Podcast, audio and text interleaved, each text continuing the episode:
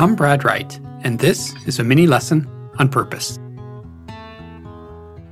In this week's mini lesson, let's take up the question of how do we find purpose intentionally? Now, there's several models of how purpose is found. One model is that it's almost random. A lot of people, when they talk about purpose in their life, they talk about it as if they have no control over it, as if it'll come or go, as if it's almost random. In this way, purpose is treated almost like the weather.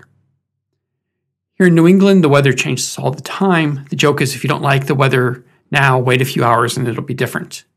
So we understand weather being out of our control.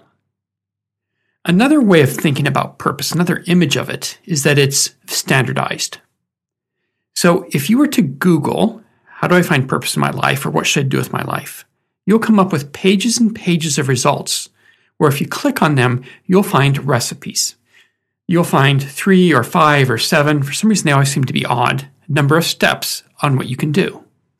For example, from one site that I actually like a lot, they say to find your purpose in life, do the following read, turn your hurt into healing for others, cultivate awe, gratitude, and altruism, listen to what other people appreciate about you, and find and build your community. Now, these are all good things. But the problem with this approach is that it assumes that it that purpose is one size fits all, that everyone will find it the same way. And that just hasn't been my experience, and it's also, also not the experience of the people that I study. I've started to think of purpose as doable, not out of our control, but having a personalized path and expression not standardized. So, in this way, maybe it's like learning how to paint. Um, I know several people have made careers out of painting. One is a guy in California and he paints surf scenes, so oceans and waves and sand and birds, and they're just beautiful. He uses very light, almost pastel tones.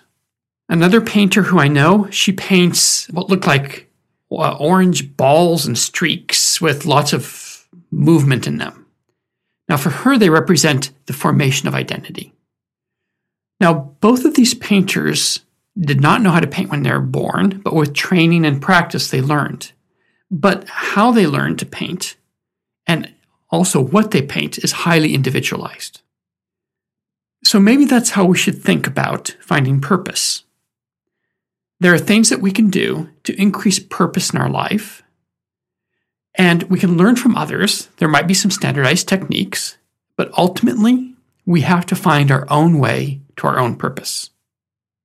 Now, that's the goal of the School of Purpose, is that we want to help people to navigate their way on their own journey in their purpose. And that's why we go into so much depth about it.